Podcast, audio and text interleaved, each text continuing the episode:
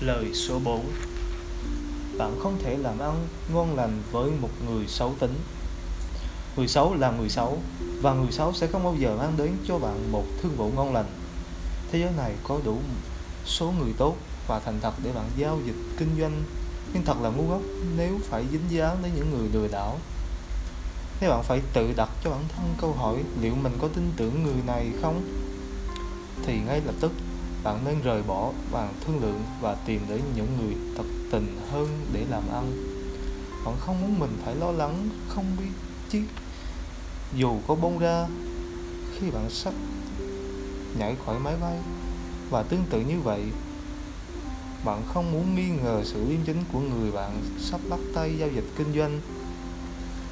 Nếu bạn không thể tin cậy họ lúc này, bạn sẽ không thể tin cậy họ sau này vậy thì tại sao bạn phải tin cậy họ chứ?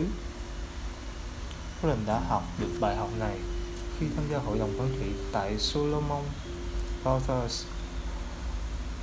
Những nhà đầu tư tại Solomon bất chấp lời khuyên của Warren vẫn tiếp tục giao dịch với ông chồng ngành truyền thông là Robert Maxwell, một người có biệt danh là Bossing Shares tay người xét bập bùng.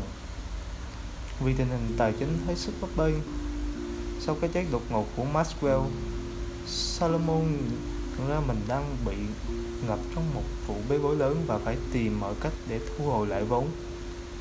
Quy luật này rất đơn giản. Những người liêm khiết sẽ thực hiện nghĩa vụ, những người thiếu liêm khiết sẽ không thực hiện nghĩa vụ. Tốt nhất là không nên lẫn lộn hai nhóm người này.